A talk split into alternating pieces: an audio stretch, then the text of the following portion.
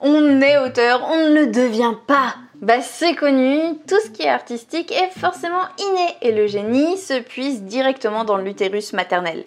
Ceux qui te disent qu'on peut apprendre à devenir auteur se fourrent le doigt dans l'œil et bien profondément.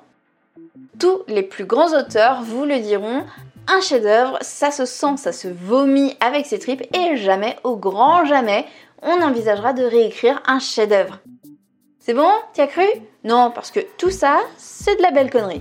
Alors oui, par moment, tu peux avoir un éclair de génie et te mettre à pondre ta plus belle réalisation. Ça peut être même tellement génial que tu vas presque pas la retoucher.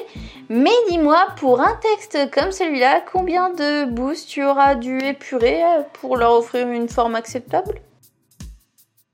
Tout le monde a une façon de bosser différente et cette technique peut même évoluer avec le temps, mais certains réaliseront bah, un premier jet assez abouti, pendant que d'autres préféreront se concentrer uniquement sur le squelette de leur histoire. C'est durant la réécriture qu'ils ajouteront les descriptions, les scènes d'action, etc.. Pour ma part, entre le premier jet et la version finale, je peux doubler, voire tripler le nombre de mots. Et pourquoi ça?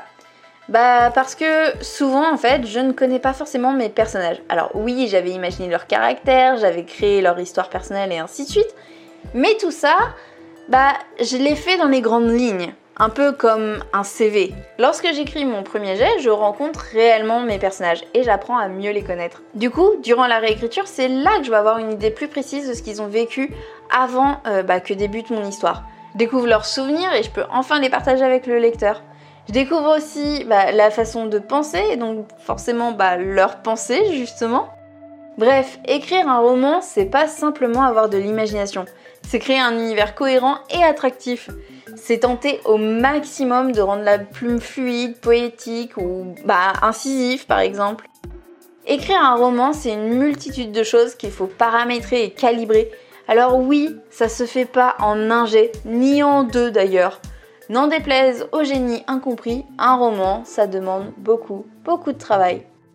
Voilà, c'est tout pour ce format court. Je te dis à la semaine prochaine. Je t'embrasse fort. C'était Mélanie.